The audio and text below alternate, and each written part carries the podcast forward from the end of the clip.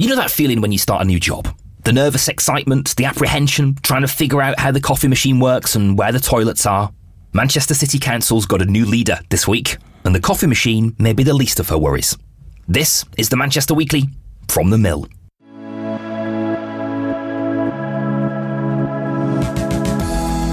Hello, I'm Darryl Morris with the editor of The Mill, Joshi Herrmann.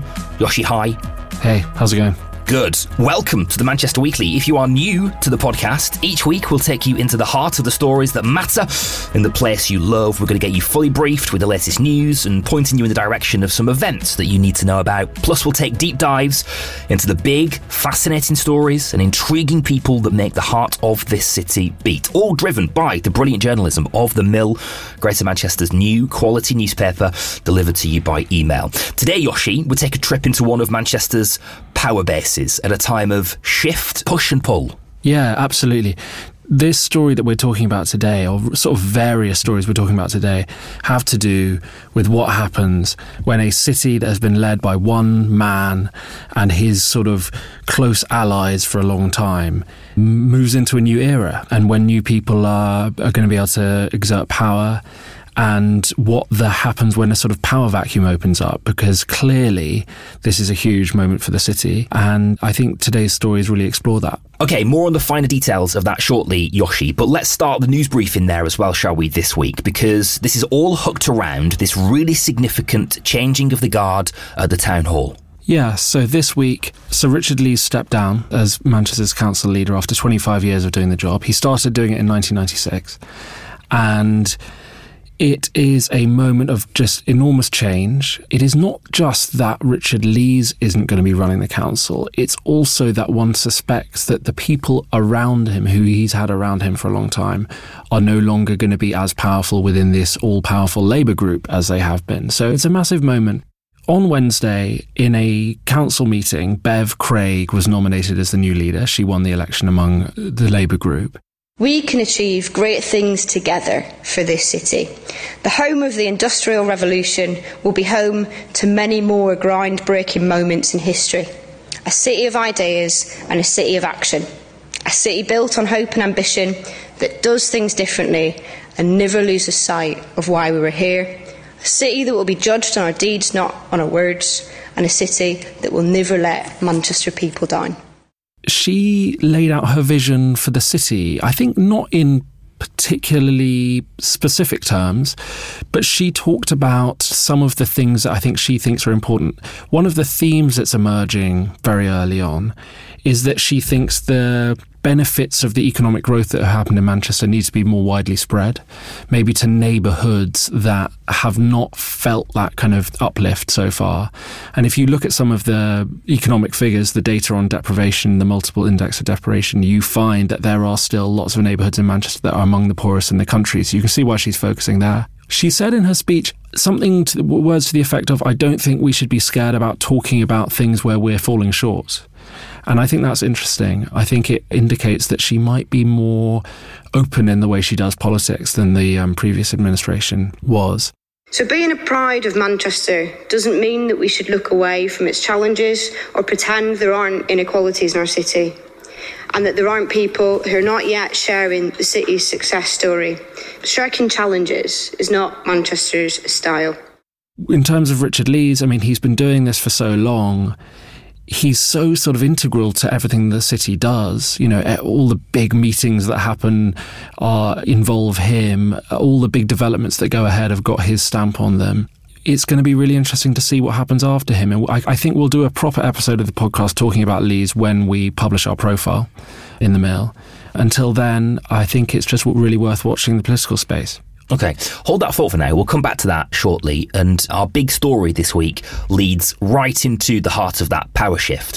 Also, this week, this isn't the way that any of us wanted to learn the Greek alphabet, but here we are. A case of the new variant of concern, Omicron, has been found in Greater Manchester. It's Bolton, where a suspected case has been found. The, of course, this new variant has triggered some COVID measures being reintroduced until we know more, including the return of mandatory mask wearing in some settings, surge testing, and vaccine booster drive as well. Joshi, where are we at in Greater Manchester? I think it's a bit the calm before the storm when it comes to the new variant. I mean, these two highly probable cases of the variant were found this week. By the time you listen to this, they may have been confirmed. But actually, COVID 19 rates in Greater Manchester are slightly falling. They're more or less flat, but they're slightly falling, 3% on last week. The hospital numbers that we got this week from Andy Burnham about the combined authority, you know, they're not moving either. You've got 48 COVID 19 patients in critical care in Greater Manchester's hospitals at the moment.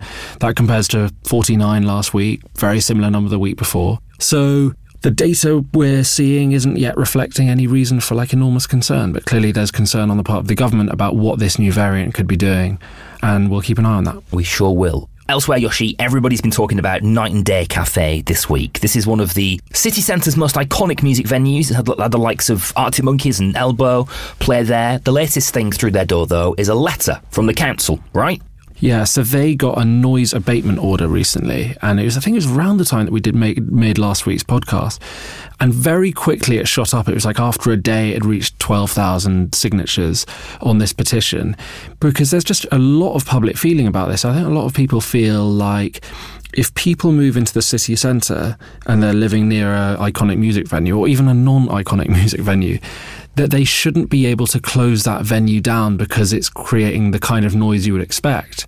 And the pandemic makes this interesting as well because people who moved into flats near music venues when music venues weren't allowed to operate and are now hearing the music that's coming out of them or the late night noise from punters out on the street, you know, if they are starting to complain you can see how this might be happening in other venues and other places as well.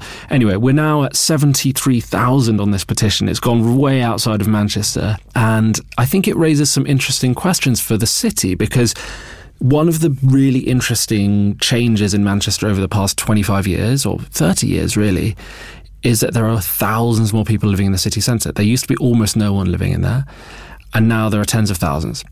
So you've got a lot of people who are now living in proximity to bars, clubs, and entertainment venues. And that's a completely different thing for Manchester from when all these venues were basically next to no residential housing at all. This story, it's really interesting about this one venue, Night and Day, but I think it has like much wider ramifications for how the city centre gets managed. Mm. I saw a clip shared on social media this week of Tony Wilson doing a report on Granada Reports several decades ago about new residents in the city concerned about the music venues yeah. and things. Exactly. And here we are again. Okay, plenty more of that on the Mill newsletter. Full briefings in your inbox. Subscribe at manchestermill.co.uk.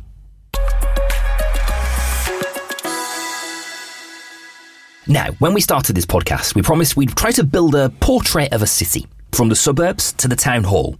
Today, both of those places are the setting of some brewing political tensions, all of them in the first week of the aforementioned Manchester Council's new leader, Bev Craig. Joshi, you've been following this story closely. Take us to, in a sense, where it begins, and that's Burnage, where you went to this week.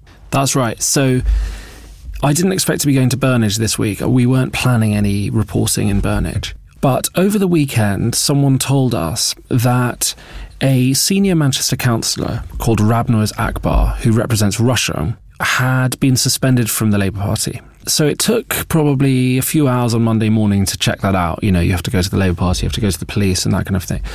It turned out there had been allegation against Akbar, which had been made by another local politician in the south of Manchester. The allegation was about homophobia. We can't get into too many of the details, but effectively, this complaint had been made to the Labour Party and it had been made to the police. So even though Rabnawaz Akbar totally denies ever making this remark, it's being investigated, and while it's investigated, he's been suspended by the Labour Party. Now, that's one sort of thing, and we had that in our Monday briefing, and Mill readers will know a little bit about that.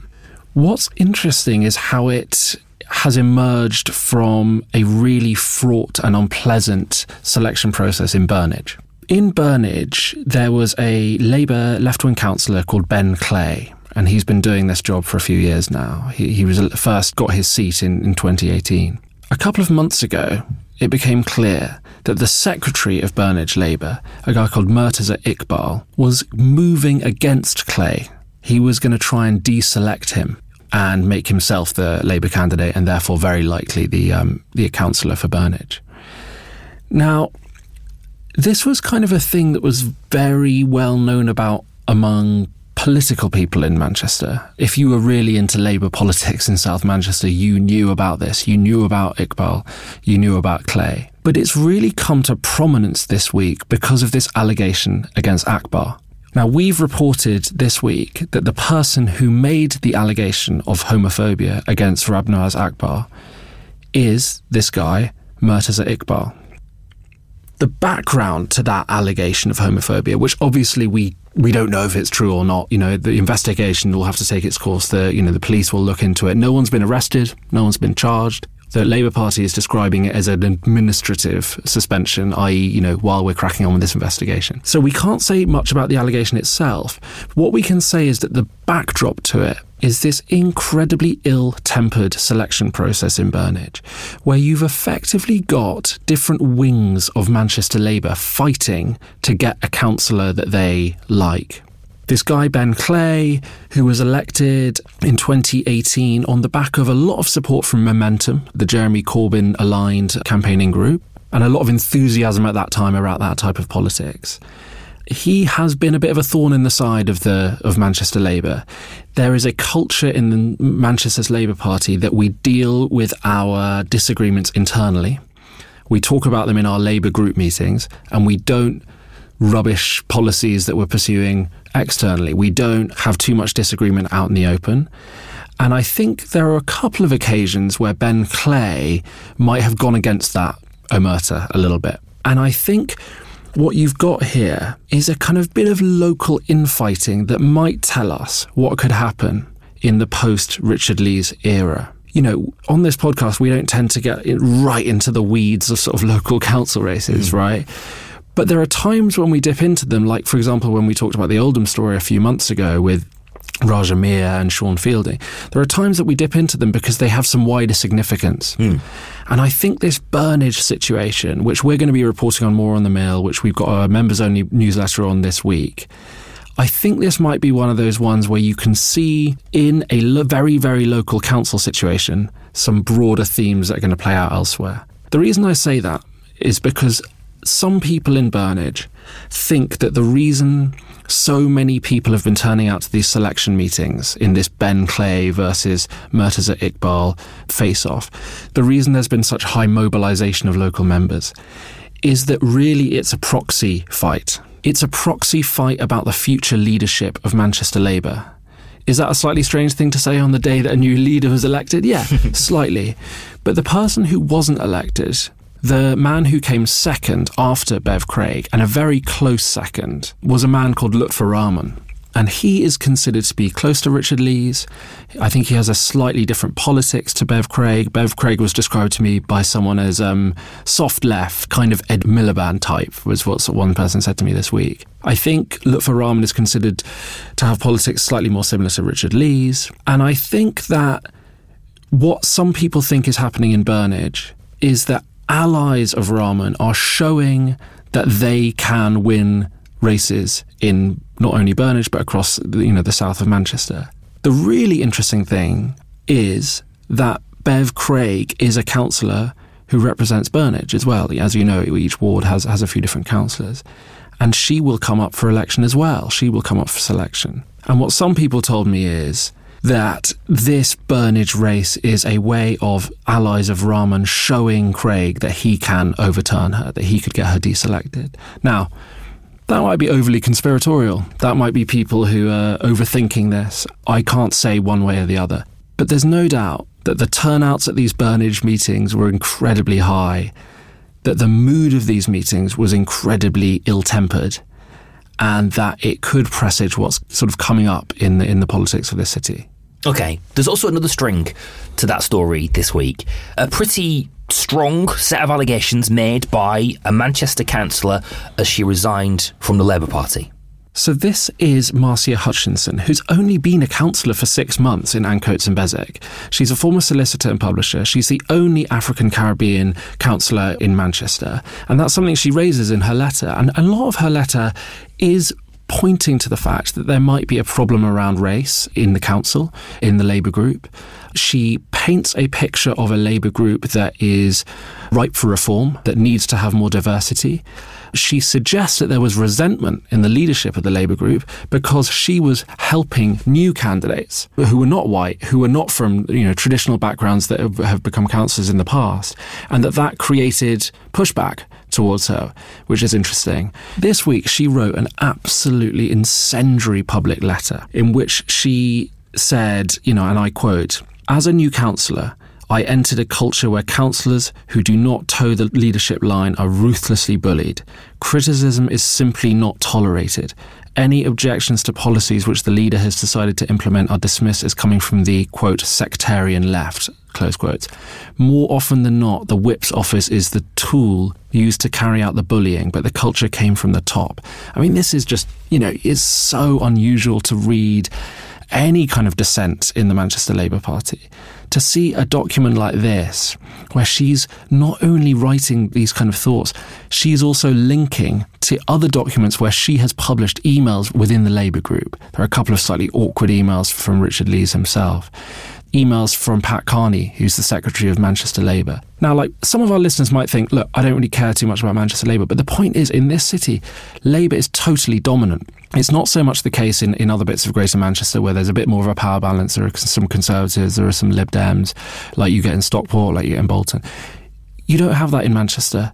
It's it's um, it's almost entirely a Labour city, apart from a couple of council seats. And therefore, it really matters how the, the Manchester Labour Party conducts itself. And what Hutchinson says is they conduct themselves by effectively implementing a sort of old style mafia omerta. You can talk internally, but you can't talk externally. You can't, you know, have any of our, our dirty linen in public. That's obviously just her perspective. Pat Karney, the secretary of the party, has has come out and said, you know, that, that her claims have been investigated and were found not to be true. I think this has got loads more to run. She's stepping down, so she'll be able to say what she wants. It will be really interesting to see. Under Bev Craig, will other backbench councillors in Manchester start speaking their mind more publicly, criticising the leadership when they feel like it? Will the incredibly iron discipline that has characterized a lot of Richard Leese's reign, will that start to fall away? Uh, it's really a fascinating week in Manchester politics, I think. Okay. Wow, really fascinating as those transitions of power happens and those shifts are laid bare. You can get more as it happens. manchestermill.co.uk is where you subscribe to keep an eye on the balance of power in Manchester. Okay, let's head into the Mill newsroom. What's coming up, Joshi, on the horizon? What's coming up is that not next week, but the week after, our print edition is coming out. It's going to be on the Monday, Finally. Monday the 13th, if the Monday is the 13th. Mm-hmm. And we're doing 10,000 copies. We're putting the final touches to it. Our designer's been working on it. Sophie Atkinson's been helping edit it. So that's all coming together really well. And Danny's actually doing a really cool piece about St Ann's Church and the Reverend Nigel Ashworth, who is the priest there, because we're doing our big Christmas concert there. We're also trying to support the church with their um, COVID 19 recovery fund. So Danny's gone and interviewed him, and he's a great character, a real central Manchester character for me. And then Thomas McGrath, who's our historian who writes about history for us, he's a professional historian, actually, Dr. Thomas McGrath, to you. Mm-hmm. He is writing a history piece about St Ann's, which is amazing because it's one of the oldest buildings in Manchester, 1700. When St Ann's was built, Manchester was like this, not a rural town, but like not at all a city. Like it was like, um, you know, a, sort of mid-sized town. And St Ann's, you know, there were fields and, and stuff in the city centre. So there's a really cool piece about that and the very interesting, eccentric woman who put all the money in for the church and stuff. So we've got a couple of things about that. We've also got some more uh, newsy stuff about politics coming up and um, print edition. So yeah, very busy. Good stuff. Okay, manchestermill.co.uk is where you subscribe to get that in your inbox. And as you will get, in your Mill newsletter. Every week, we like to point you in the direction of something to do or see in and around Greater Manchester. Got a nod for us, Joshi? Yeah, one of our members, Mike Emmerich, who's been a mill reader and, and, member for a long time, he is involved with Manchester Baroque, which is this really cool sort of mini orchestra chamber group who only play on period instruments. So from like the time of like Bach and Vivaldi and Handel and stuff, which wow. is pretty cool. Sounds really different. And they also try and find the original scores of, of everything they play. So they try not to play like the modernized version that's changed over the years. They try and play the, the original. and they're kind of like scholars of classical music as well. Um, so, anyway, they have got a concert of Handel's Messiah on Saturday the 11th. So that is going to be really, really good. Really? Like obviously, like Handel's Messiah is like if you're a Baroque sort of orchestra, that's absolutely sort of meat and drink to you. So that's going to be a really good concert. I'm going to go and can't wait. And the Carol concert as well is on the horizon, isn't it? Yeah. Um, should we give that another plug? Got to give that a plug. Got to give that a plug. If you want to come to the Millers Carols at St Ann's, that's on the 16th, Thursday the 16th. Book your ticket. If you're a member, go into your members' newsletters recently. You can get a little discount. It's uh, fundraising a bit for us, bit for uh, the church, paying some local musicians to come in. So that's going to be an amazing night. Good. Really looking forward to that. My nod for you this week is an exhibition that opens this week at the Manchester Art Gallery. It's been delayed actually from pre-COVID. This one it features a wide collection of the works of Derek Jarman, who you, you may know as being an artist and a filmmaker, and a gay rights activist. He was right at the heart of a big cultural movement in the 80s, 90s before his untimely death during the HIV crisis. And uh, this is the first time, actually, ever that all of his work has been brought together like this a big, sort of wide, wide sort of scope of lots of different pieces of work from Derek Jarman, all in an exhibition called Panic that arrives this week Manchester Art Gallery. Really worth checking out. Okay, uh, for now, Joshi, thank you for being with us this week. Don't forget, you can get a little nudge for when a new episode lands on your podcast feed so you never miss us, never miss a thing. Just hit like or subscribe, and plenty more in depth reporting on all of the big, significant political news you've had on the podcast this week in the Manchester Mill newsletter, as well as other news, events, and deep dives into fascinating stories and interesting people. You can get that in your inbox, of course, by subscribing at manchestermill.co.uk